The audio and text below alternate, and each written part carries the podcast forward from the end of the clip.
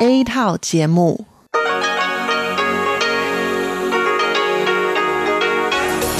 Đây là Đài Phát thanh Quốc tế Đài Loan RTI.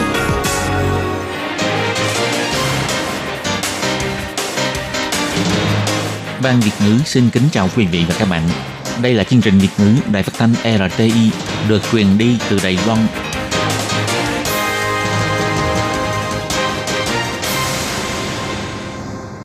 Anh xin kính chào quý vị và các bạn. Chào mừng các bạn đến với chương trình phát thanh của Ban Việt ngữ Đài Phát thanh Quốc tế RTI ngày hôm nay.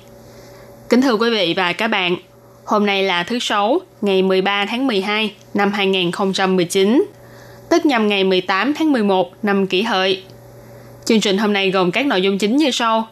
Mở đầu là phần tin tức thời sự Đài Loan, kế đến là bài chuyên đề, chuyên mục tiếng Hoa cho mỗi ngày, chuyên mục nhịp sống Đài Loan và kết thúc là chuyên mục nhìn ra thế giới. Để mở đầu chương trình, Thúy Anh xin được gửi đến quý vị và các bạn phần tin tức thời sự Đài Loan ngày hôm nay. Mời các bạn cùng lắng nghe phần tin tóm lược. Hội nghị Liên Hiệp Quốc về biến đổi khí hậu, Giám đốc Sở Bảo vệ Môi trường Đài Loan có nhiều tương tác với quan chức của các nước. Dùng nghi lễ quân đội để đón tiếp Tổng thống Nauru, Tổng thống Thái Anh Văn cho biết quan hệ ban giao hữu nghị giữa Đài Loan và Nauru bền vững tốt đẹp. Thời gian vận động tranh cử tổng thống sẽ được bắt đầu vào ngày mai. Ủy ban bầu cử Trung ương cho biết, mục tiêu là hoàn thành việc kiểm phiếu vào khoảng 10 giờ tối.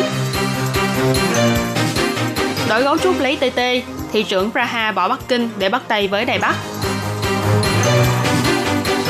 Indonesia bùng phát dịch tả heo châu Phi. Từ ngày 13 tháng 12 sẽ xử phạt đối với những hành khách mang sản phẩm thịt heo nhập cảnh Đài Loan. Du lịch phố cổ Vương Công ở Trường Hóa, chuyến đi vừa thưởng thức mỹ vị vừa khám phá lịch sử đầy thú vị. Và sau đây mời các bạn cùng lắng nghe nội dung chi tiết của bản tin. Hội nghị lần thứ 25 Công ước khung của Liên Hiệp Quốc về biến đổi khí hậu đã được tổ chức tại thủ đô Madrid của Tây Ban Nha từ ngày 2 đến ngày 13 tháng 12 năm 2019. Một số đơn vị và tổ chức của Đài Loan đã đến tham dự các cuộc họp bên lề trong thời gian diễn ra hội nghị để lên tiếng cho Đài Loan. Bao gồm Quỹ Hợp tác và Phát triển Quốc tế trực thuộc Bộ Ngoại giao, Cục Khí tượng Trung ương trực thuộc Bộ Giao thông, Cục Công nghiệp thuộc Bộ Kinh tế, Viện Nghiên cứu Kỹ thuật Công nghiệp, Ủy ban Nông nghiệp thuộc Viện Hành chính, vân vân. Ngày 12 tháng 12, Giám đốc Sở Bảo vệ Môi trường ông Trương Tử Kính đã trả lời phóng viên của Trung ương xã tại Madrid. Ông bày tỏ, mặc dù không thể vào trong hội trường đại hội, nhưng trong việc tương tác với quan chức các nước ở bên ngoài hội trường đã nhiều hơn so với mọi năm. Ngoài các nước ban giao ra, ông Trương Tự Kính cũng đến chào hỏi đại diện của nhiều quốc gia như Liên minh châu Âu EU, Anh, Thụy Điển, Đức, vân vân. Các nước này đều khá là xem trọng cách làm của Đài Loan trong việc ứng phó với biến đổi khí hậu. Đài Loan cũng rất sẵn lòng giúp đỡ cho các nước khi họ cần. Ông Trương Tử Kính còn trả lời phỏng vấn riêng của một số truyền thông tại bản địa như Nhật báo ABC. Ông đã thuyết minh về chính sách năng lượng và giảm lượng thải carbon của Đài Loan và cả lý do vì sao Đài Loan không thể tham dự vào đại hội lần này do sức ép từ phía Trung Quốc.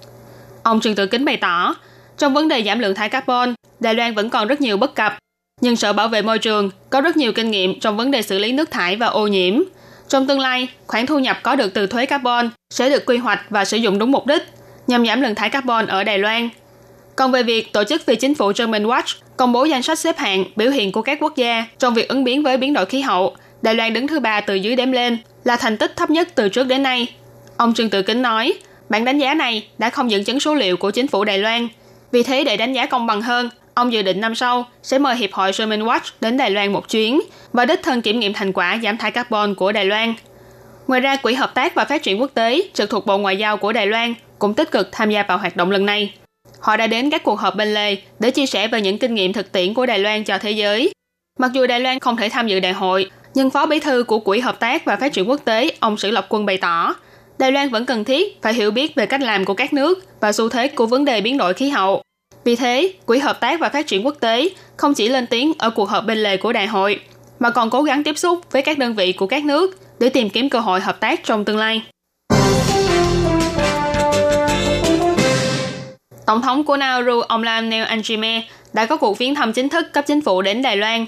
Sáng nay ngày 13 tháng 12, trước cổng phủ tổng thống, Tổng thống Thái Anh Văn đã tiếp đón ông Anjime bằng nghi lễ quân đội long trọng.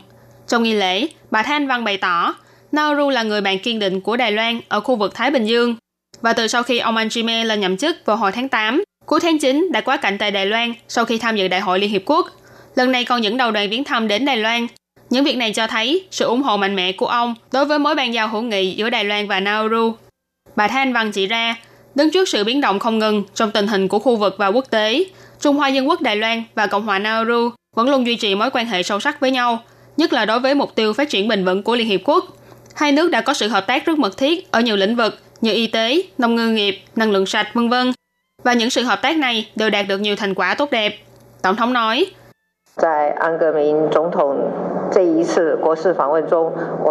trong chuyến viếng thăm chính thức lần này của Tổng thống Angime, chúng tôi cũng sẽ thảo luận làm sao để làm sâu sắc hơn quan hệ hợp tác giữa hai nước và cũng kỳ vọng Tổng thống Angime và phu nhân có thể hiểu thêm về Đài Loan qua chuyến viếng thăm lần này. Trong bài phát biểu của mình, Tổng thống Angime bày tỏ Đài Loan và Nauru có mối quan hệ gắn kết từ lâu, là người trong cùng gia đình với Nauru. Hai bên có cùng chung nhịp đập trái tim. Ông cũng hứa hẹn rằng trong tương lai, Nauru sẽ tiếp tục sánh bước với Đài Loan, tăng cường quan hệ đối tác song phương, thúc đẩy cho đôi bên cùng có lợi và phồn vinh. Ông Anjime nói, Đài Loan là thể kinh tế lớn thứ 22 trên toàn thế giới. Sức mạnh quân sự cũng xếp thứ 22. Còn về thể chế tài chính thì xếp thứ 6, được xếp vào nhóm những quốc gia siêu đổi mới cùng với Đức, Mỹ và Thụy Sĩ. Tổng thống Anjime cũng đặc biệt nhắc đến Phó Bộ trưởng Bộ Thương mại của Nauru trong cùng đoàn viếng thăm – người đã từng đến Đài Loan du học. Có thể nói vị phó bộ trưởng này như là người con của Đài Loan. Và ngoài ra, cha của một thành viên trong đoàn cũng đã từng đảm nhiệm chức vụ tổng lãnh sự đại diện cho Nauru tại Đài Loan ở những năm 80. Vì thế, các thành viên trong đoàn viếng thăm lần này là bao gồm người Nauru và người Đài Loan ở Nauru. Cuộc bầu cử tổng thống năm 2020 đang đến rất gần. Sáng nay ngày 13 tháng 12, Ủy ban bầu cử Trung ương đã công bố danh sách các ứng cử viên tổng thống và phó tổng thống nhiệm kỳ thứ 15 của Đài Loan. Trong đó có 3 tổ ứng cử viên, bao gồm là ông Tống Sở Du và bà Dư Tương thuộc đảng Thân Dân, ông Hàn Quốc Du và ông Trương Thiện Chính thuộc đảng Quốc Dân, bà Thái Anh Văn và ông Lại Thanh Đức thuộc đảng Dân Tiến. Chủ nhiệm Ủy ban bầu cử Trung ương, ông Lý Tiến Dũng bày tỏ, thời gian để vận động tranh cử là 28 ngày và sẽ được bắt đầu vào ngày mai, tức ngày 14 tháng 12 cho đến ngày 10 tháng 1 năm sau. Ông Lý Tiến Dũng cho biết, trong thời gian vận động tranh cử, Giới truyền thông, các chính đảng và ứng cử viên đều phải tuân thủ các quy định liên quan trong luật bầu cử và bãi nhiệm, tránh xảy ra trường hợp vi phạm luật pháp. Còn về mặt công bố kết quả điều tra dân ý, ông Lý Tiến Dũng cũng nhắc nhở mọi người tuân thủ các quy định liên quan và 10 ngày trước ngày diễn ra bầu cử cho đến hết ngày bỏ phiếu đều không được công bố kết quả điều tra dân ý. Do trong cuộc bầu cử chính trong một hồi năm ngoái đã xảy ra tình trạng vừa bỏ phiếu vừa kiểm phiếu, ông Lý Tiến Dũng cũng chỉ ra Ủy ban bầu cử Trung ương đã đề xuất biện pháp phân luồng cụ thể bao gồm giảm số lượng cử tri tại các điểm bỏ phiếu, tăng thêm điểm bỏ phiếu và màn trắng cho buồng kính. Đơn vị này có tự tin rằng người dân sẽ không phải xếp hàng chờ đợi trong cuộc bầu cử năm sau. Ông Lý Tiến Dũng cũng nói, cuộc bầu cử lần này mặc dù không kết hợp với trưng cầu dân ý, nhưng các công tác chuẩn bị cho việc bầu cử đều được tiến hành với tiêu chuẩn cao nhất. Mục tiêu là có thể hoàn thành việc kiểm phiếu vào khoảng 10 giờ tối ngày 11 tháng 1 năm 2020. Mặt khác, Cục An ninh Quốc gia cũng bày tỏ, từ ngày 13 tháng 12 đến ngày 30 tháng 12, cũng sẽ tiến hành giới thiệu về Cục An ninh Quốc gia và phân tích tình hình an ninh với các tổ ứng cử viên. Cục An ninh Quốc gia bày tỏ, các tổ ứng cử viên phải chọn ngày đến Cục An ninh Quốc gia để lắng nghe thuyết trình.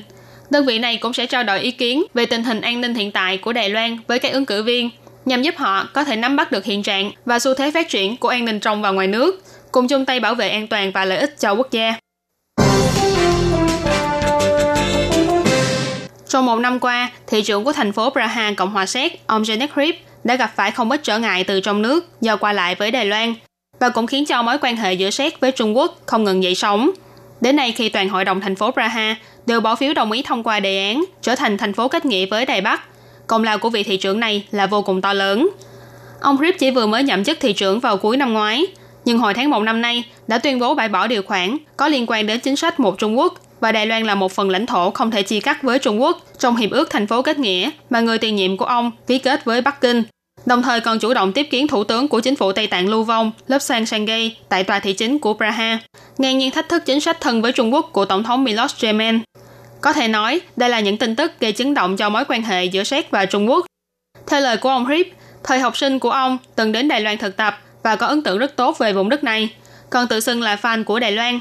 Vào hồi tháng 3 năm nay, ông Rip đã đích thân đến thăm Đài Loan và gặp Tổng thống Thái Anh Văn, đồng thời cũng nhắc đến việc kết nghĩa giữa hai thành phố.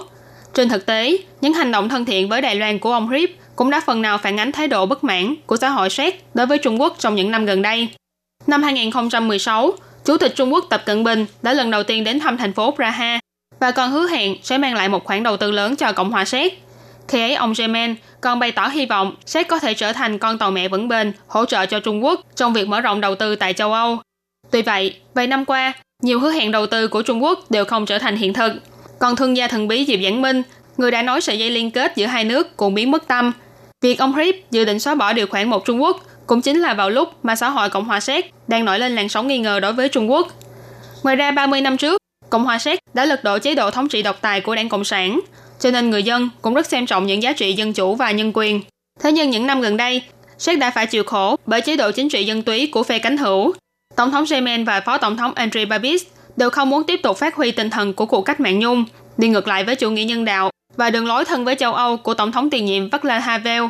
Vì thế, việc ông Rip chú trọng đến mối quan hệ thân thiện với Đài Loan và vấn đề nhân quyền ở Tây Tạng, chủ động đề xuất rằng nhân quyền quan trọng hơn gấu trúc, thà từ bỏ con gấu trúc mà Bắc Kinh đã hứa là sẽ tặng cho Praha, vẫn kiên quyết với những giá trị nhân quyền.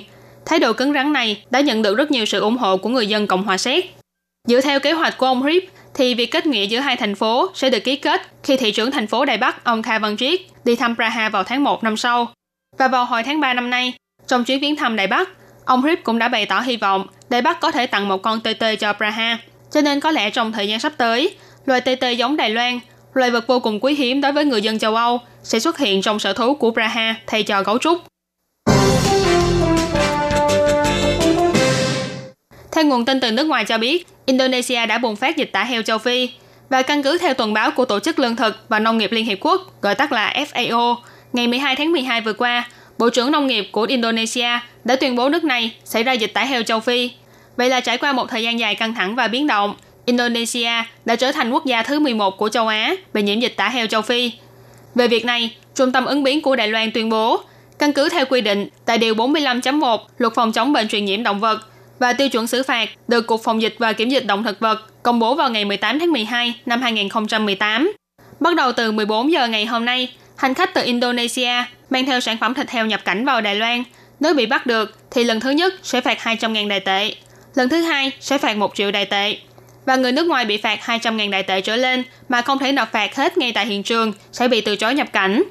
Trung tâm ứng biến cũng bổ sung thêm, căn cứ theo tin tức của FAO, Bộ trưởng Bộ Nông nghiệp của Indonesia đã chứng thực dịch tả heo châu Phi bùng phát tại tỉnh Bắc Sumatra, nhưng không nói rõ số nông trường phát sinh dịch bệnh, số lượng heo bị nhiễm bệnh và biện pháp quản lý khống chế dịch bệnh. Mặc dù hiện tại, Tổ chức Thú y Thế giới và trang mạng của Bộ Nông nghiệp Indonesia vẫn chưa có thông báo về tình hình dịch bệnh, nhưng để đảm bảo, Đài Loan đã quyết định từ hôm nay đưa Indonesia vào trong danh sách các quốc gia đã từng xảy ra dịch tả heo châu Phi trong vòng 3 năm qua. Những hành khách từ Indonesia mang theo sản phẩm thịt heo nhập cảnh vào Đài Loan nếu bị bắt được đều sẽ bị phạt nặng. Còn về phần kiểm tra hành lý sách tay của hành khách, Trung tâm ứng biến cũng lần nữa nêu rõ, bắt đầu từ ngày 6 tháng 9 năm nay, đã liệt Indonesia vào danh sách những khu vực có nguy cơ cao. Hành lý ký gửi và hành lý sách tay của hành khách từ Indonesia đều phải được kiểm tra bằng máy chiếu TX ở sân bay, cho nên người dân có thể an tâm về vấn đề này. Đi trên phố cổ Vương Công Trường Hóa, đâu đâu cũng có thể nhìn thấy những người làm nghề khai thác hầu nên thành thạo tách hầu ra khỏi vỏ. Và nếu người dân có hứng thú, cũng có thể ngồi vào cùng để làm thử, trải nghiệm sự cực nhọc của công việc này. Tiếp sau đó thì thưởng thức những món mỹ vị được làm từ hầu tươi ngon của địa phương. Một người bán món bánh hầu chiên cho biết, khác với những nơi khác, vỏ bánh hầu chiên ở đây được làm từ gạo và đậu, cho nên khi chiên lên sẽ giòn rụm rất ngon. Còn du khách trong quán thì cũng hết lời khen ngợi món hầu đặc sản của địa phương này. Đến phố cổ Vương Công ăn hầu, mua hải sản là việc mà mọi người đều làm khi đến cảng cá này. Nhưng người dân địa phương cũng cho biết, thời nhà Thanh, Vương Công còn là một cảng ngoại thương rất quan trọng. Bà Diêu Thu Nguyệt, người dân địa phương nói, trước đây phố Vương Công là nơi thông thương, nhưng do sự thay đổi của môi trường tự nhiên, khiến cho tàu thuyền lớn không vào được cảng, vì thế mới chuyển sang Lộc Cảng, và sau đó thì Lộc Cảng cũng trở nên rất phồn hoa. Ở Đài Loan thường nghe nói rằng nhất phủ nhị lộc tam mảnh giáp, nhưng thực ra tiếp sau đó còn có tứ bảo đẩu, ngũ phiên ngoát. Phiên ngoát chính là tên cũ của Vương Công, xã Phương Nguyễn. Du khách đến đây, ngoài có thể đến Phúc Hải Cung, nơi đã có hơn 200 năm tuổi, để khám phá về lịch sử của địa phương, còn có thể đi ngắm nhìn ngọn hải đăng cao nhất toàn Đài Loan, hải đăng Phương Nguyễn. Nhìn từ trên cao, hải đăng Phương Nguyễn kết hợp với cảnh sắc hoàng hôn rực rỡ cũng chính là một trong những địa điểm chụp ảnh lưu niệm lý tưởng nhất cho du khách tại phố cổ Vương Công này. Các bạn thân mến, vừa rồi là bản tin tức thời sự Đài Loan ngày hôm nay. Cảm ơn sự chú ý lắng nghe của quý vị và các bạn.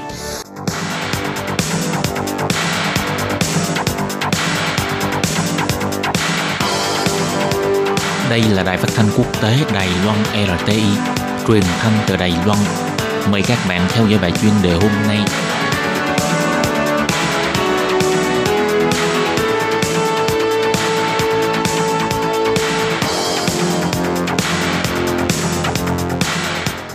Lê Phương xin chào các bạn, các bạn thân mến. Hoan nghênh các bạn theo dõi bài chuyên đề hôm nay qua bài viết Hiện trạng bán hàng giả của cộng đồng livestream Việt Nam tại Đài Loan.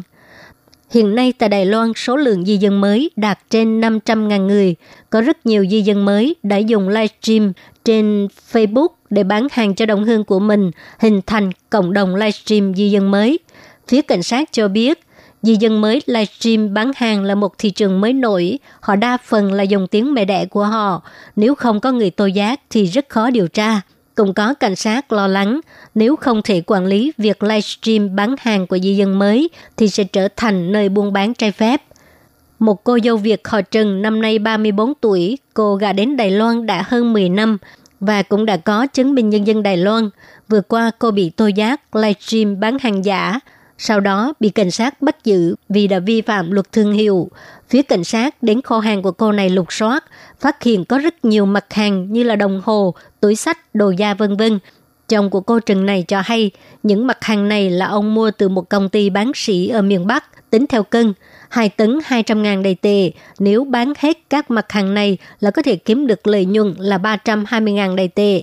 Có rất nhiều chị em Việt Nam livestream bán hàng. Cô Trần nói, mọi người chỉ muốn buôn bán kiếm tiền, không biết việc bán hàng giả lại nghiêm trọng như thế.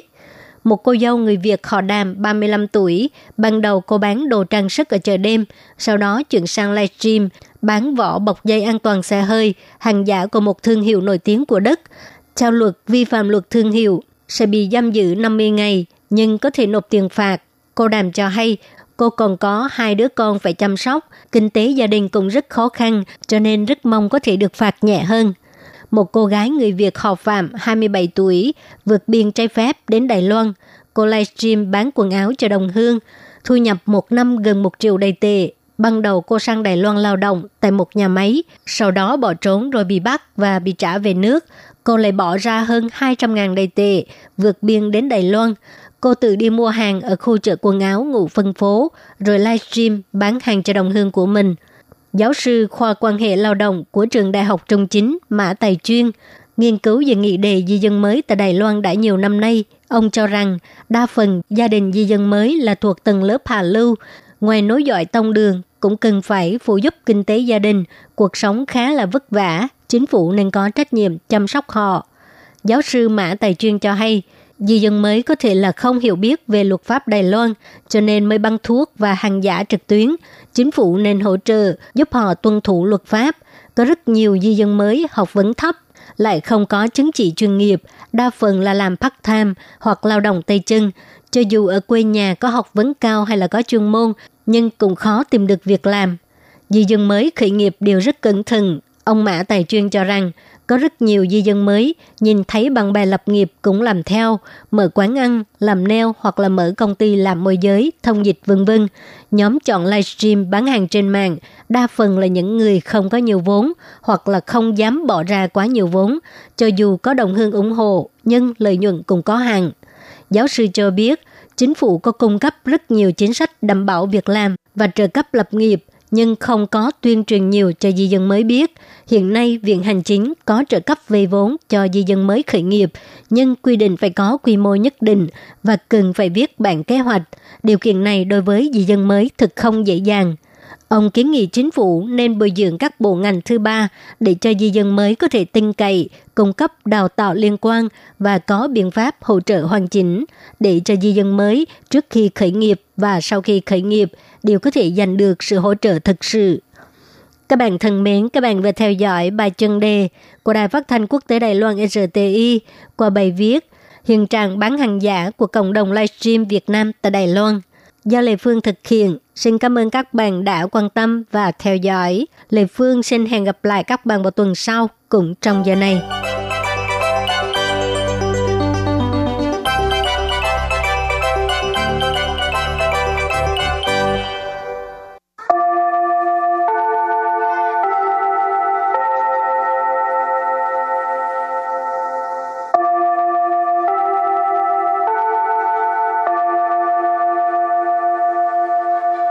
Xin mời quý vị và các bạn đến với chuyên mục Tiếng Hoa cho mỗi ngày do Lệ Phương và Thúy Anh cùng thực hiện.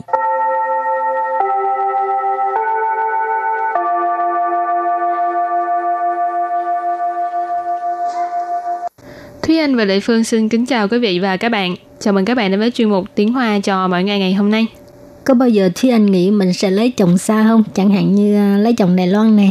Trong Đài Loan là đủ xa rồi ha. Ừ. Phải vượt qua một cái đại dương. Ồ, chồng Mỹ hả? Chồng Mỹ thì xa quá. Vậy chồng nào gần hơn? Không lấy chồng là tốt nhất. Ồ vậy hả? ok, hôm nay mình học hai câu. Câu thứ nhất, mình chưa bao giờ nghĩ là mình sẽ lấy chồng xa như vậy. Và câu thứ hai, bạn và chồng của bạn là cái duyên, cái số nó vồ lấy nhau. Và sau đây chúng ta lắng nghe cô giáo đọc hai câu mẫu này bằng tiếng Hoa. 我从来没想到会嫁那么远。你和你先生千里姻缘一线牵。突然现在他搞忙什么我从来没想到会嫁那么远。我我来对。没想到。没想到那就等于等 会 Khuy là sẽ, 嫁 Cha là lấy chồng, 那么远。 Na mờ duyện là xa như vậy, xa đến vậy. Và sau đây mời các bạn cùng lắng nghe cô giáo đọc lại câu mẫu này bằng tiếng Hoa. 我从来没想到会嫁那么远。我从来没 想到会嫁那么远。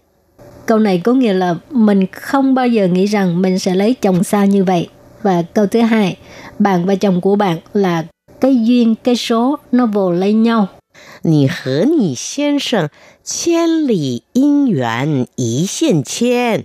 Sau đây Lê Phương xin giải thích câu 2. 你 Nì, Lệ Phương xin tạm dịch là bằng. Xiên sẩn Sen sơn ở đây chỉ là chồng. Nì sen sơn chồng của bạn. Chiên lì yên yuán ý xiên chiên. Sen lì yên yuán ý xiên chiên. Ờ, hình như đây có một cái câu chuyện hồi xưa hồi xưa mà Thúy Anh rất thích ờ, đọc về những cái câu chuyện ờ, dân gian của Trung Hoa. á. Thúy Anh có Ừ. kể không? Thôi thì câu chuyện này ờ, khá là dài dòng, nhưng mà nói đơn giản là người có duyên với nhau thì cho dù đi xa cỡ nào đi nữa thì cũng không thoát được một cái dây tơ hồng mà Nguyệt Lão đã nói cho mình. Ừ.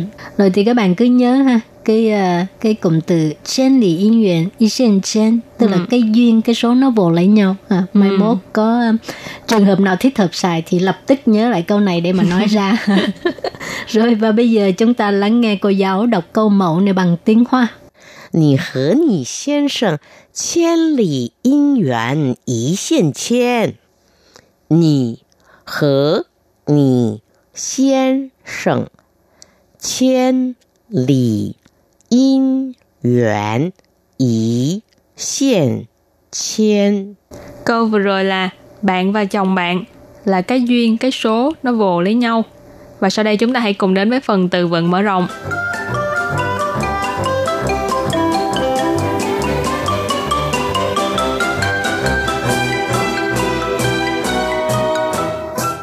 Dầu duyên Dầu duyên Dầu duyên nghĩa là có duyên ở đây là duyên phận duyên nợ chứ không phải là duyên dáng đâu nha các bạn.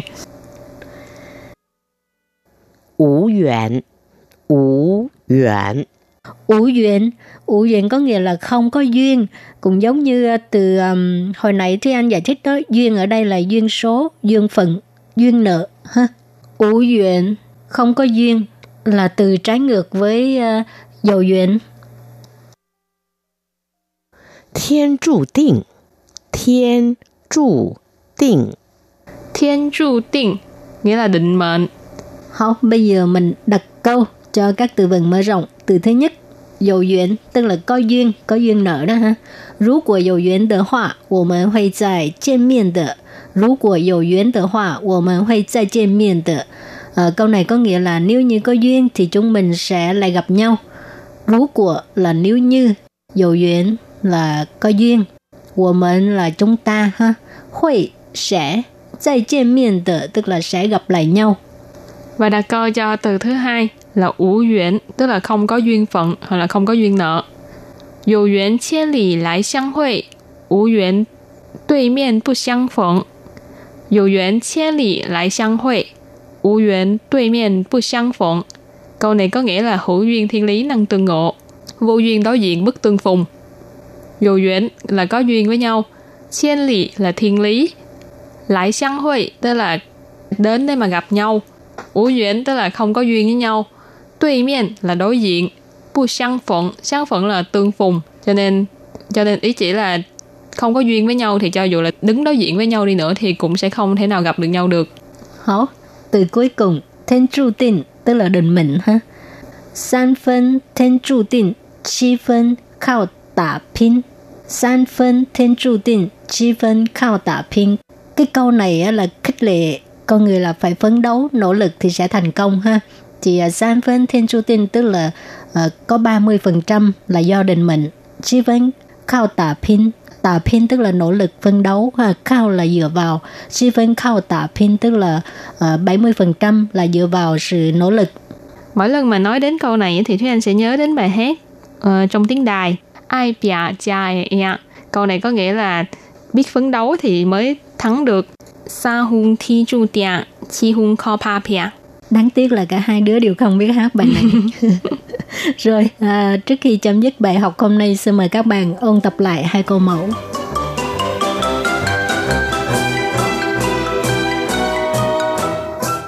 我从来没想到会嫁那么远。我 我 là tôi 没想到 mấy 想到 là chưa từng nghĩ đến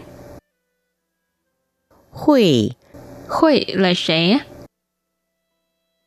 嫁 Cha là lấy chồng 那么远。 Na mờ duyệt là xa như vậy, xa đến vậy. Và sau đây mời các bạn cùng lắng nghe cô giáo đọc lại câu mẫu này bằng tiếng Hoa. 我从来没想到会嫁那么远。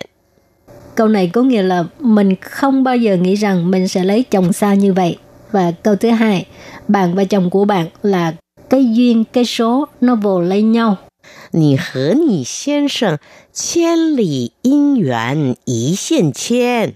sau đây Lê Phương xin giải thích câu 2 你 Nì Lê Phương xin tạm dịch là bạn 先生 Sen sơn ở đây chỉ là chồng Nì sen sơn chồng của bạn 千里姻缘一线牵。 Sen lì yên nguyện y sen chen Ờ, hình như đây có một cái câu chuyện hồi xưa hồi xưa mà Thúy Anh rất thích ờ, đọc về những cái câu chuyện ờ, dân gian của Trung Hoa á. Thúy Anh có kể không? Thôi thì câu chuyện này ờ, khá là dài dòng, nhưng mà nói đơn giản là người có duyên với nhau thì cho dù đi xa cỡ nào đi nữa thì cũng không thoát được cái dây tơ hồng mà Nguyệt Lão đã nói cho mình. Ừ. Rồi thì các bạn cứ nhớ ha cái ờ, cái cụm từ chen lì yên nguyện y sen chen tức là cái duyên cái số nó vồ lấy nhau à, mai mốt có ờ, trường hợp nào thích hợp xài thì lập tức nhớ lại câu này để mà nói ra rồi và bây giờ chúng ta lắng nghe cô giáo đọc câu mẫu này bằng tiếng hoa 你和你先生千里姻缘一线牵。你和你先生千里 姻缘一线牵。 Câu vừa rồi là bạn và chồng bạn là cái duyên, cái số nó vồ lấy nhau. Các bạn thân mến, vừa rồi là bài học của ngày hôm nay. Cảm ơn sự chú ý lắng nghe của quý vị và các bạn. Bye bye! bye bye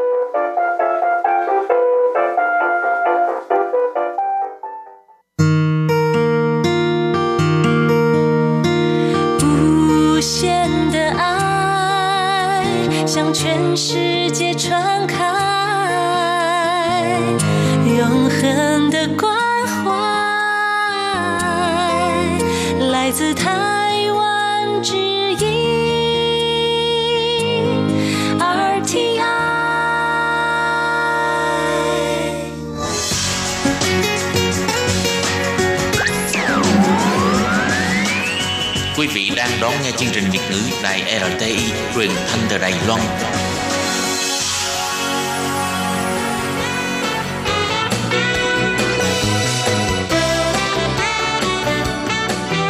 Chuyên mục Nhịp sống Đài Loan Chuyên mục này sẽ đem đến những thông tin mới tại Đài Loan diễn ra trong thời gian gần đây do Lệ Phương thực hiện.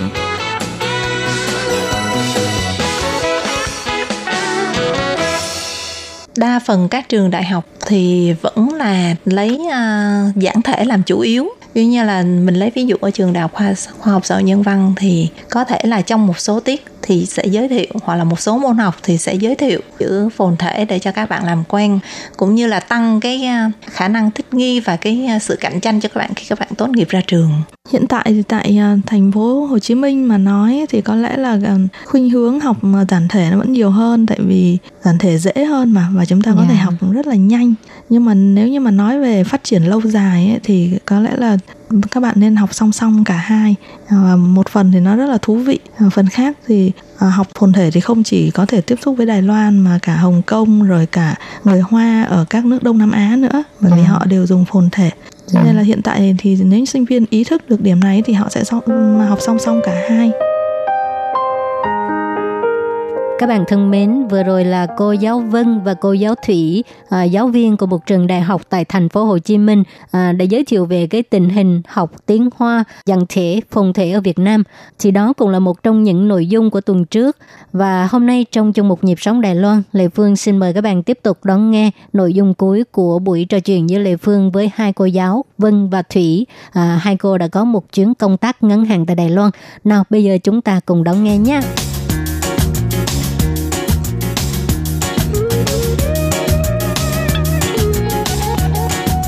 Và hôm qua đi được à, Alisan một ngày thì ấn tượng rất là thiên nhiên ở đây đúng là rất là tuyệt vời.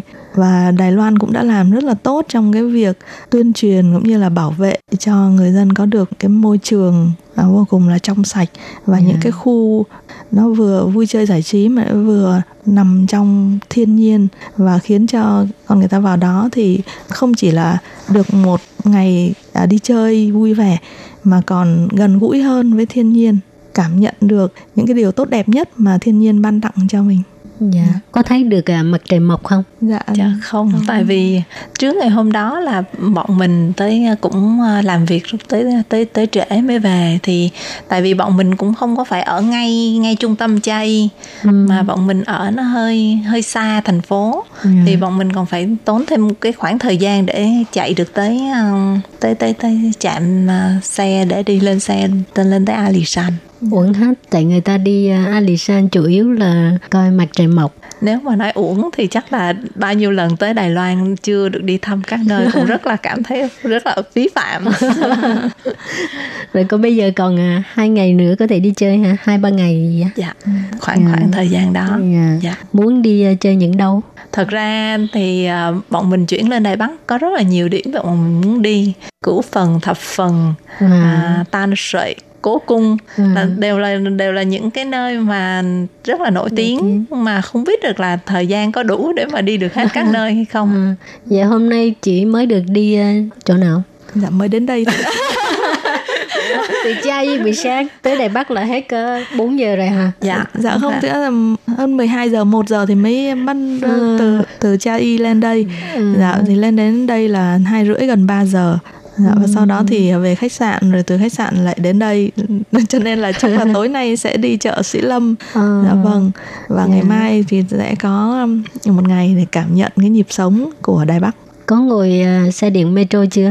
dạ dạ rồi ạ Thích không? dạ vâng cũng hy vọng thành phố Hồ Chí Minh sớm sớm có metro. Ờ, nói tới metro ở thành phố Hồ Chí Minh Lệ Phương cũng nghe nói hình như lâu lắm rồi hả mà bữa trước Lệ Phương thấy hình như có có uh, cái dạng người ta trải nghiệm rồi mà mà chưa bắt đầu ở ngoài Hà Nội ạ. Đó là Hà Nội mà Dạ. Hà Nội bắt đầu đi vào hoạt Chưa động chưa Chỉ mới Cũng thử chưa. nghiệm.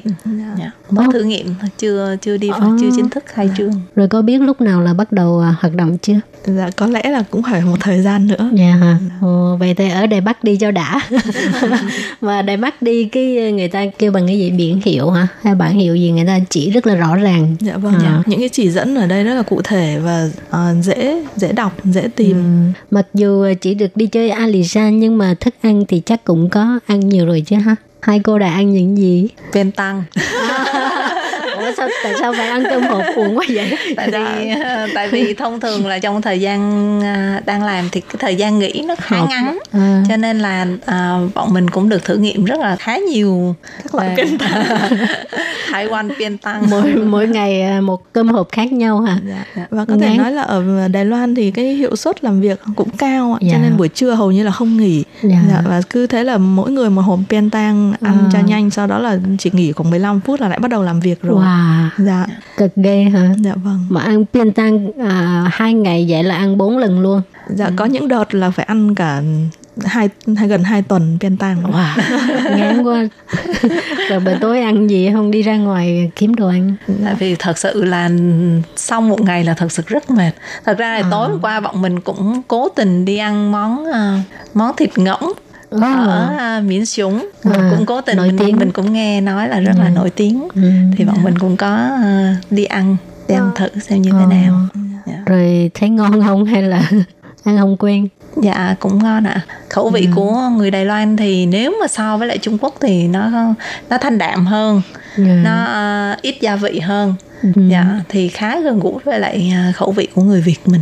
Còn ăn cơm hộp chắc không quen ha. dạ cơm hộp lúc mới ăn thì cảm thấy cũng mới mẻ vị. thú vị lắm Cái mùi như thế nào mà tại sao lại thấy thú vị? Tại có nhiều bạn Việt Nam qua đây người ta ăn không quen nó dầu quá. Rồi. Thì so Dầu Việt Nam mỡ. thì giàu nhưng mà tại, tại vì bọn mình cũng có những trải nghiệm ở ờ, Trung Quốc thì bọn mình Đúng thấy thì đỡ đỡ hơn giàu nhiều. hơn. dạ vâng Ừ. thế này là đã thanh đạm lắm rồi Dạ. Rồi còn một món thức uống không thể bỏ qua. Cô Trà uống sữa. chưa ạ? dạ trà sữa Thật ra thì trà sữa thì mình cũng không hảo lắm. Cô Vân thì à, cũng à, được vài lần. À. Dạ thì sang đây rồi thì mình mới biết được là cái món văn hóa trà sữa chân châu nó không có giống của Việt Nam. Ủa? à, tức là ở Việt Nam thì mọi người thích cái loại chân trâu lớn á Ờ. À, chứ ít ít khi mà thấy Ờ, cái có loại chân trâu nhỏ. nhỏ, Dạ, còn sang Đài Loan thì thấy đa phần là chân trâu nhỏ và hôm trước thì bọn mình có đi Đài Trung thì có nhân tiện là rẽ vào Xuân Thủy Đường á. Dạ. Đấy, thì mới biết là à hóa ra cái món trà sữa chân trâu là từ đó mà ra Dạ. dạ và có uống thử ở đó thì thấy chân chân trâu của họ đa phần là rất là nhỏ Ờ. Thì nó có hai loại. dạ, có hai loại nhưng mà có lẽ thông thông thông thường thì mọi người chọn loại nhỏ hơn trong khi ở Việt Nam thì mặc định là luôn luôn là cái loại Ờ. chân trâu lớn Ờ, ở Việt Nam mấy người à, người Đài Loan sang bán cũng là chỉ bán loại lớn thôi hả? Không có bán loại nhỏ hả? Dạ ừ, chưa chưa bao giờ thấy loại nhỏ Ồ. nhưng mà, mà bản thân có mình mình coi thì coi hình như là có bán loại nhỏ nhưng mà ít lắm mọi người vẫn cảm thấy là à chân trâu là phải nó lớn như này Ờ, cái loại nhỏ chắc ừ, cái cái cái kêu bằng khẩu cạnh kêu bằng gì ta? Ăn chắc không có ngon bằng cái hột lớn ha. Ờ, mình lại là- thích cái loại nhỏ hơn. Ờ, tại vì chắc là mọi người thích nhai thì nhai cái lớn nó đã hơn Dạ. ừ.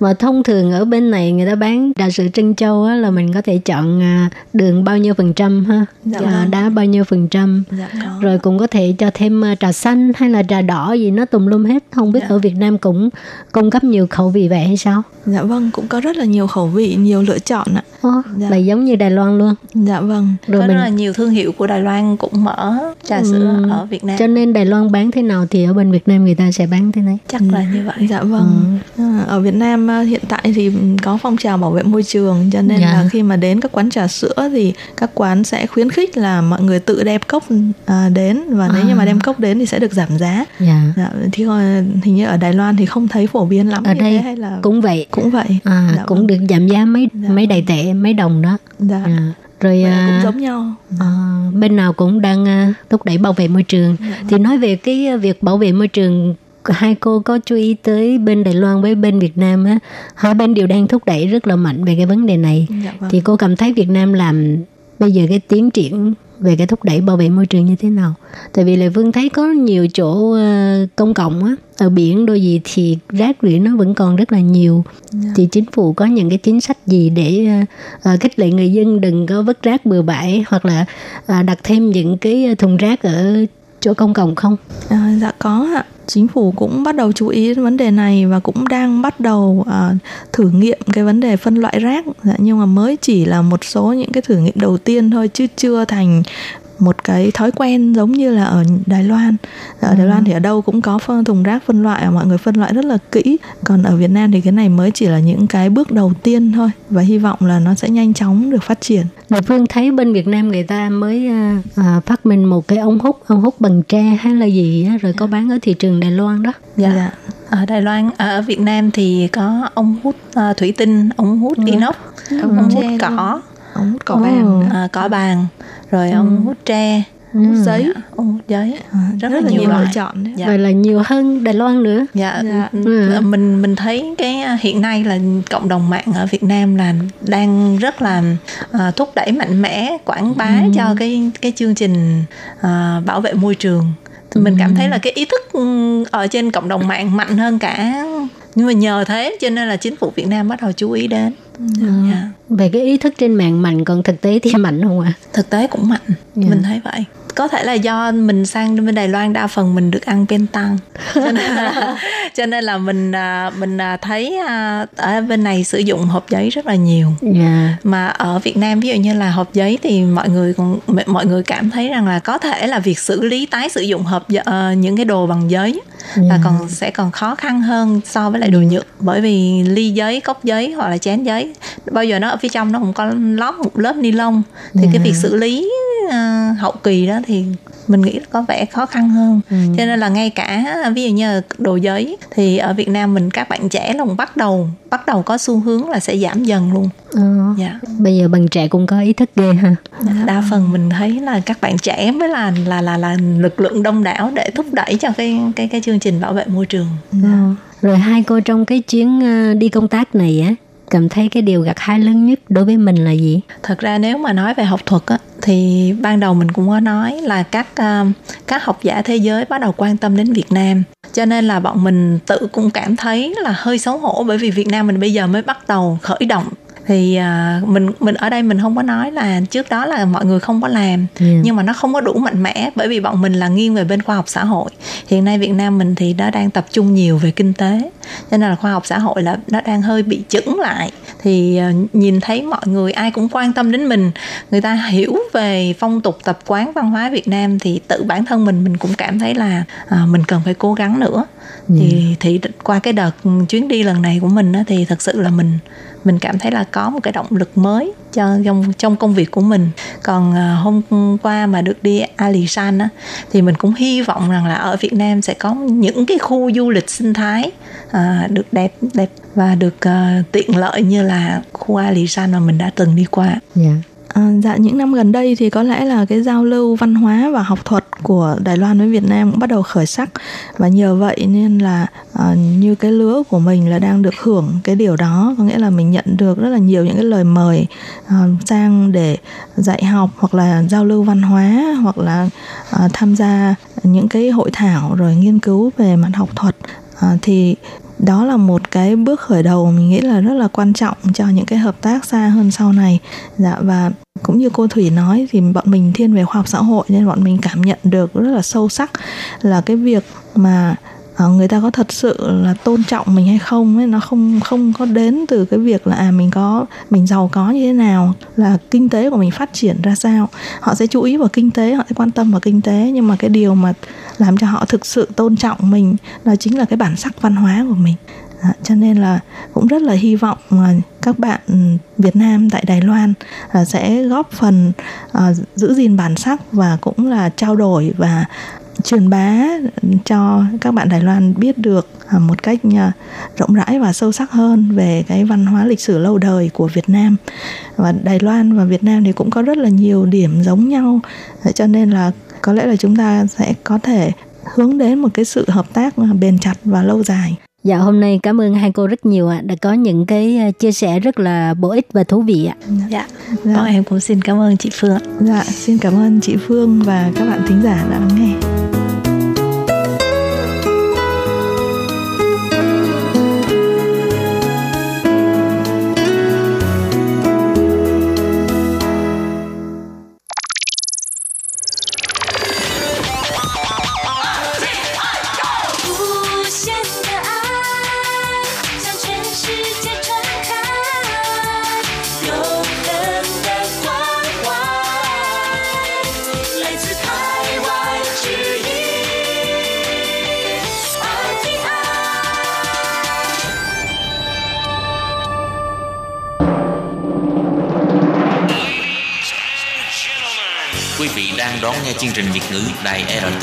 Truyền thanh từ Đài Loan.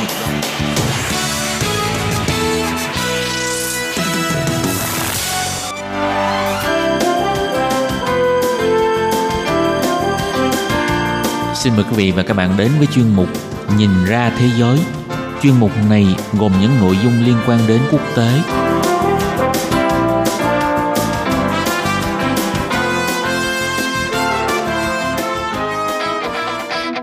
Tường Vi xin chào quý vị và các bạn. Chào mừng các bạn trở lại với chuyên mục Nhìn ra thế giới để nắm bắt được những thông tin và sự kiện chính trị quan trọng đang xảy ra khắp năm châu. Các bạn thân mến, nội dung của chuyên mục ngày hôm nay bao gồm những thông tin như sau.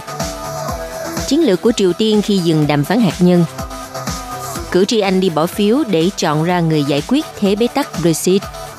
Cuối cùng là đảng Dân Chủ công bố hai điều khoản luận tội Tổng thống Mỹ Donald Trump là lạm quyền và cản trở quốc hội. Sau đây xin mời các bạn cùng theo dõi nội dung chi tiết.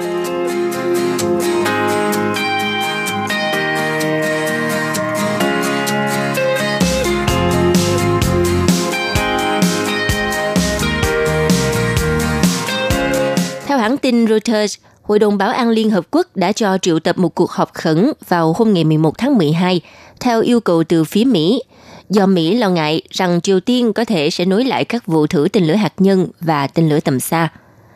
Trước đó thì Đại sứ Triều Tiên tại Liên Hợp Quốc, ông Kim Song, hôm ngày 7 tháng 12 tuyên bố chấm dứt đàm phán với Mỹ và cáo buộc Tổng thống Donald Trump đang cố tình câu giờ. và giờ sau đó thì Viện Khoa học Quốc gia Triều Tiên đã tiến hành một thử nghiệm rất quan trọng tại bãi phóng Sohae mà nước này từng cam kết đã đóng cửa. Theo chuyên gia cấp cao về Triều Tiên tại Viện Hòa bình Mỹ, ngài Frank Om cho rằng Bình Nhưỡng đang gia tăng căng thẳng khi nước này tin Mỹ sẽ không vội vàng ký thỏa thuận. Theo đó, Triều Tiên đã quyết định rằng nước này không muốn chơi ván cờ với Mỹ, mà khi Washington có được mọi lợi thế, còn về phía Triều Tiên thì không được lợi gì cả. Tuy nhiên, Bình Nhưỡng cũng sẽ tự trói tay nếu như tiếp tục thử hạt nhân hoặc thử tên lửa đạn đạo tầm xa, mặc dù hai bên đã nối lại các cuộc đàm phán hồi tháng 10 năm 2019 tại Stockholm, Thụy Điển. Song phía Triều Tiên tuyên bố đàm phán này thất bại. Theo chuyên gia Frank Om kết luận, rất có thể căng thẳng Mỹ và Triều Tiên sẽ trở nên xấu đi vì không có lối thoát ngoại giao nào mang tính khả thi. Nếu Triều Tiên cảm thấy mệt mỏi với các giải pháp ngoại giao về vấn đề hạt nhân, thì nước này khó lòng mà khởi động lại tiến trình đàm phán cấp chuyên viên. Còn một số chuyên gia khác cũng đã đưa ra bình luận về hành xử sắp tới của Bình Nhưỡng. Thạc sĩ Đông Nam Á thuộc Đại học Leiden, Hà Lan, Christopher Green khẳng định xung đột đang có chiều hướng quay lại, nhưng điều đó phần nào phụ thuộc vào những sự kiện diễn ra từ nay cho tới cuối năm. Nếu đàm phán giữa Mỹ và Triều Tiên có thêm tiến triển nào, Bình Nhưỡng có thể cũng sẽ vẫn tiếp tục gây sức ép, buộc Washington nhượng bộ thêm trong thỏa thuận phi hạt nhân.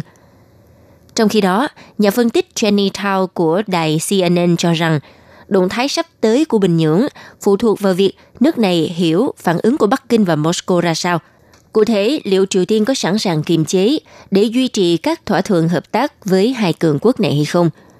Theo ông Jenny Tao nhận định, sẽ không có gì đáng ngạc nhiên nếu diễn ra một sự kiện lớn như thử tên lửa đạn đạo xuyên lục địa hoặc thậm chí phóng vệ tinh trước cuối năm nay. Mặt khác, Triều Tiên có nguy cơ mất sự ủng hộ từ Trung Quốc và Nga nếu họ đưa ra các biện pháp quá khiêu khích, cũng sẽ không có lợi cho mục tiêu lớn hơn là tiếp tục phát triển kinh tế Triều Tiên.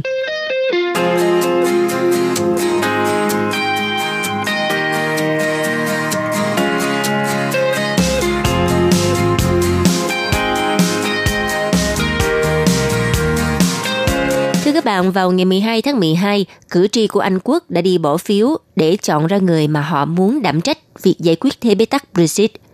Đây cũng là một trong những cuộc bỏ phiếu quốc hội được đánh giá là quan trọng nhất ở Anh kể từ sau Thế chiến thứ hai. Đây là cuộc cạnh tranh giữa một bên là Thủ tướng Boris Johnson, người muốn đưa Anh quốc ra khỏi Liên minh châu Âu vào ngày 31 tháng 1 sắp tới. Còn một bên là lãnh đạo đảng đối lập Jeremy Corbyn, người hứa sẽ triển khai một cuộc trưng cầu ý dân nữa về Brexit. Đảng bảo thủ của ông Johnson bị chỉ trích đã sử dụng nhiều chiến thuật gây nhầm lẫn trên mạng xã hội. Còn công đảng của ông Corbyn thì à, bị cho rằng cố lấy lòng cử tri bằng lời hứa tăng thuế lên người giàu, tăng chi tiêu chính phủ và quốc hữu hóa các ngành như đường sắt, nước sạch. Tâm điểm của chiến dịch vận động này là dịch vụ y tế quốc gia, cơ quan được người dân đánh giá rất cao, nhưng lại đang gặp nhiều khó khăn sau 9 năm thắt lưng buộc bụng vì chính sách của chính phủ do đảng bảo thủ điều hành. Theo hãng thông tấn AP dẫn lời bà Jill Rutter, giám đốc chương trình của Institute for Government, là một tổ chức nghiên cứu phân tích độc lập ở Anh, nói rằng điểm nổi bật trong chiến dịch lần này là các chính trị gia không biết xấu hổ. Bà dẫn ra tuyên bố của Thủ tướng Johnson rằng đảng bảo thủ sẽ xây thêm 40 bệnh viện, nhưng trên thực tế thì con số này bao gồm rất nhiều bệnh viện đã tồn tại và sẽ được cải tạo.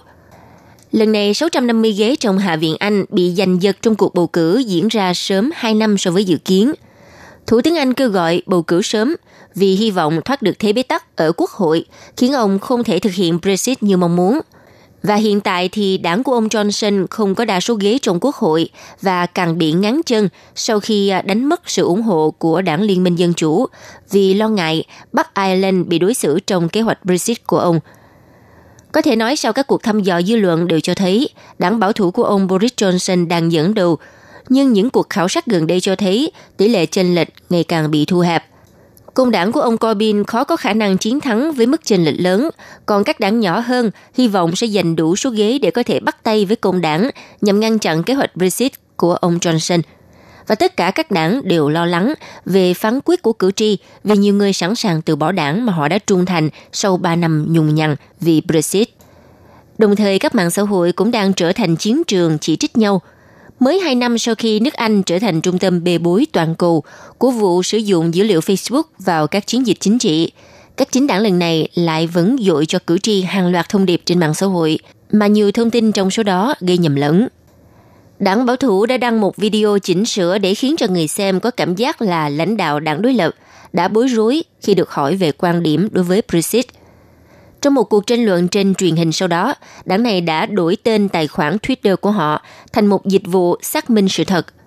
Còn đảng lao động cũng làm việc tương tự bằng cách mở ra trang web mang tên Người trong cuộc và kêu gọi cử tri tin tưởng vào thực tế. Theo ông Matthew Goodwin, nghiên cứu sinh tại tổ chức nghiên cứu Chatham House cho rằng các chiến thuật của đảng bảo thủ được áp dụng một phần là do lo ngại nguy cơ chính phủ rơi vào tay đối thủ Corbyn. Ông nói, chúng ta cần nhớ rằng đây là cuộc bầu cử có tác động lớn nhất trong thời kỳ từ sau Thế chiến thứ hai.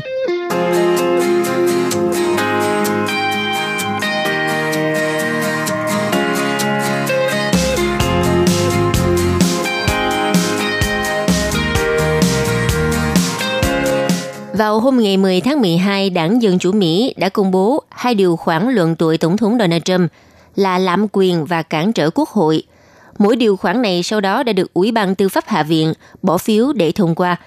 Cơ quan này hiện có 24 nghị sĩ đảng Dân Chủ và 17 nghị sĩ đảng Cộng Hòa. Sau khi các điều khoản luận tội được thông qua thì chúng sẽ được bỏ phiếu tại toàn bộ Hạ viện. Và dĩ nhiên với một Hạ viện do đảng Dân Chủ chiếm đa số thì kết quả là không khó đoán. Quy trình tiếp theo sẽ diễn ra tại phiên tòa của Thượng viện. Nếu như 2 phần 3 Thượng viện, tức là 67 thượng nghị sĩ, bỏ phiếu tán thành các điều khoản trên, thì Tổng thống Mỹ Donald Trump sẽ bị bãi miễn và Phó Tổng thống Mike Pence là người lên thay thế. Trong quá trình điều tra luận tội Tổng thống Donald Trump, điều khoản lạm quyền được thiết lập dựa trên cáo buộc rằng ông Donald Trump đã hoãn khoản viện trợ quân sự 400 triệu USD cho Ukraine mà Quốc hội đã thông qua để gây sức ép buộc Tổng thống Zelensky tiến hành điều tra đối thủ chính trị của ông là cựu Phó Tổng thống Joe Biden – là ứng viên đảng Dân Chủ trong cuộc bầu cử tổng thống năm 2020. Một cuộc gặp với Tổng thống Donald Trump tại Nhà Trắng của Tổng thống Zelensky cũng bị hoãn lại như một điều kiện để trao đổi với yêu cầu điều tra trên. Theo báo cáo của Ủy ban Tình báo Hạ viện, trong cuộc điện đàm ngày 25 tháng 7, Tổng thống Donald Trump đã đề nghị ông Zelensky điều tra ông Biden và con trai là Hunter khi hai cha con của Tổng thống có liên quan đến công ty năng lượng Burisma Holding của Ukraine. Ngoài ra, báo cáo này cũng cho biết, bất chấp việc thiếu bằng chứng về các hành động tham nhũng của cha con ông Biden, thì Tổng thống Donald Trump cũng đã đưa ra một đặc ân cho phía Ukraine nếu tiến hành điều tra. Đảng Dân Chủ cho rằng việc Tổng thống Donald Trump gây sức ép đối với đồng minh nước ngoài là một hành động vi hiến khi làm dụng quyền lực để đạt được mục đích chính trị cá nhân. Chủ tịch Ủy ban Tư pháp Hạ viện ngài Jerry Nadler cho rằng Tổng thống đã tìm cách đạt lợi ích cá nhân một cách không phù hợp, trong khi phớt lờ hoặc làm phương hại đến lợi ích quốc gia. Điều khoản thứ hai mà đảng Dân Chủ muốn đưa ra để luận tội Tổng thống Donald Trump là cản trở quốc hội – Cáo buộc này được đưa ra dựa trên việc ông Donald Trump thiếu hợp tác với cuộc điều tra của Hạ viện, trong đó có việc ngăn cản các nhân chứng thực hiện trác hầu tòa và ra làm chứng. Cố vấn Nhà Trắng Pat Cipollone trong một bức thư gửi tới Chủ tịch Hạ viện Nancy Pelosi và các lãnh đạo Hạ viện khác vào ngày 8 tháng 10, đã khẳng định cuộc điều tra này đã vi phạm sự công bằng cơ bản và quy trình bắt buộc mà Tổng thống xứng đáng được hưởng theo hiến pháp. Tuy nhiên, đảng Dân Chủ đã phản bác lại rằng việc giữ kín các tài liệu và ngăn cản các nhân chứng ra làm chứng như một phần trong cuộc điều tra liên quan đến Ukraine đã vi phạm hệ thống kiểm tra và cân bằng cơ bản giữa các nhánh quyền lực của đất nước. Báo cáo của đảng Dân Chủ khẳng định Nhà Trắng đã ngăn cản một số nhân viên cấp cao ra làm chứng. Tổng thống Donald Trump đã viết trên Twitter hồi tháng trước rằng Ông muốn mọi người ra làm chứng, nhưng để đấu tranh cho các tổng thống trong tương lai và văn phòng tổng thống, ông quyết định không để họ xuất hiện trước Hạ viện. Mặc dù được chỉ đạo trực tiếp là không được ra làm chứng, nhưng một số quan chức trong chính quyền Tổng thống Donald Trump vẫn làm điều này. Cũng theo báo cáo của Ủy ban Tình báo, ông Donald Trump đã đe dọa các nhân chứng, những người xuất hiện trước Ủy ban Tình báo Hạ viện, như một phần của cuộc điều tra bằng à, cách đặt câu hỏi về lòng yêu nước của họ và biến họ thành mục tiêu để chỉ trích. Tổng thống Donald Trump và các đồng minh của ông trong đảng Cộng hòa tuyên bố rằng Tổng thống đã hành động trong thẩm quyền của mình khi ông đã hoãn khoản viện trợ quân sự Ukraine bởi những lo ngại về tình trạng tham nhũng của Ukraine. Thượng nghị sĩ Lindsey Graham khẳng định trên Twitter, những người phạm tội lạm dụng quyền lực chính là đảng Dân Chủ, những người đang thúc đẩy quá trình luận tội, chứ không phải Tổng thống Donald Trump. Tổng thống Donald Trump cũng đã phản ứng trước các điều khoản luận tội của đảng Dân Chủ bằng một loạt tweet khi cho rằng cuộc điều tra luận tội là một cuộc săn phù thủy, đồng thời cáo buộc Chủ tịch Ủy ban tình báo Hạ viện Adam Schiff tham nhũng. Ông Donald Trump cũng tuyên bố rằng các cáo buộc ông yêu cầu Ukraine can thiệp cuộc bầu cử năm 2020 của Chủ tịch Ủy ban Tư pháp Hạ viện Nadler là điều ngớ ngẩn. Ông ta biết rõ điều đó không phải là sự thật. Tổng thống Mỹ khẳng định rằng các quan chức Ukraine đều nói rằng họ không chịu bất kỳ sức ép nào. Thượng nghị sĩ Steve Scalise nhận định họ không có vụ án nào để luận tội cả, không tham nhũng, không trao đổi, không lạm quyền. Sự thật không đứng về phía họ. Đây là một động thái chính trị không thể thỏa đáng được dựng lên nhằm chống lại Tổng thống Donald Trump trong năm 2020. Trong khi đó, tại một cuộc họp báo, lãnh đạo phe thiểu số tại Hạ viện ngài Kevin McCarthy cho biết – nỗ lực này của đảng Dân Chủ là một điều gây lo ngại. Đồng thời, các đồng minh của Tổng thống Donald Trump còn cho rằng đảng Dân Chủ đang tìm cách luận tội Tổng thống như một cách để đảo ngược lại kết quả bầu cử năm 2016 và ngăn cản ông tái đắc cử vào năm 2020. Như vậy, các điều khoản luận tội được đưa ra trong cùng một ngày khi ông Donald Trump và đảng Dân Chủ đạt được sự nhất trí trong việc nối lại thỏa thuận thương mại với Mexico và Canada – Đảng Cộng Hòa đã nhiều lần chỉ trích đảng Dân Chủ quá tập trung vào việc luận tội thay vì những vấn đề quan trọng khác của đất nước như thương mại hoặc các vấn đề pháp lý. Thư ký báo chí Nhà Trắng Stephen Grisham cho biết trong một tuyên bố, thông báo hai điều khoản luận tội vô căn cứ sẽ không thể làm tổn hại đến Tổng thống, mà chỉ làm tổn hại đến người dân Mỹ. Những người mong đợi các quan chức mà họ bầu ra sẽ thay họ làm đất nước của chúng ta mạnh hơn. Bà Grisham cũng khẳng định Tổng thống sẽ giải quyết những cáo buộc sai lầm này tại Thượng viện và sau đó sẽ được miễn tội hoàn toàn bởi ông ấy không làm bất kỳ điều gì sai trái. Các bạn thân mến, vừa rồi là chuyên mục Nhìn ra thế giới do Tường Vi biên tập và thực hiện. Xin cảm ơn sự chú ý đón nghe của các bạn. Hẹn gặp lại trong chuyên mục tuần sau cũng vào giờ này. Bye bye! Quý vị và các bạn thân mến, sau đây là email của Ban Việt ngữ ctv a rti org tvk Hộp thư truyền thống của Ban Việt ngữ Việt Nam Miss PO Box 123 gạch ngang 199 Taipei 11199 Còn thính giả ở Việt Nam xin gửi đến hộp thư số 104 Hà Nội, Việt Nam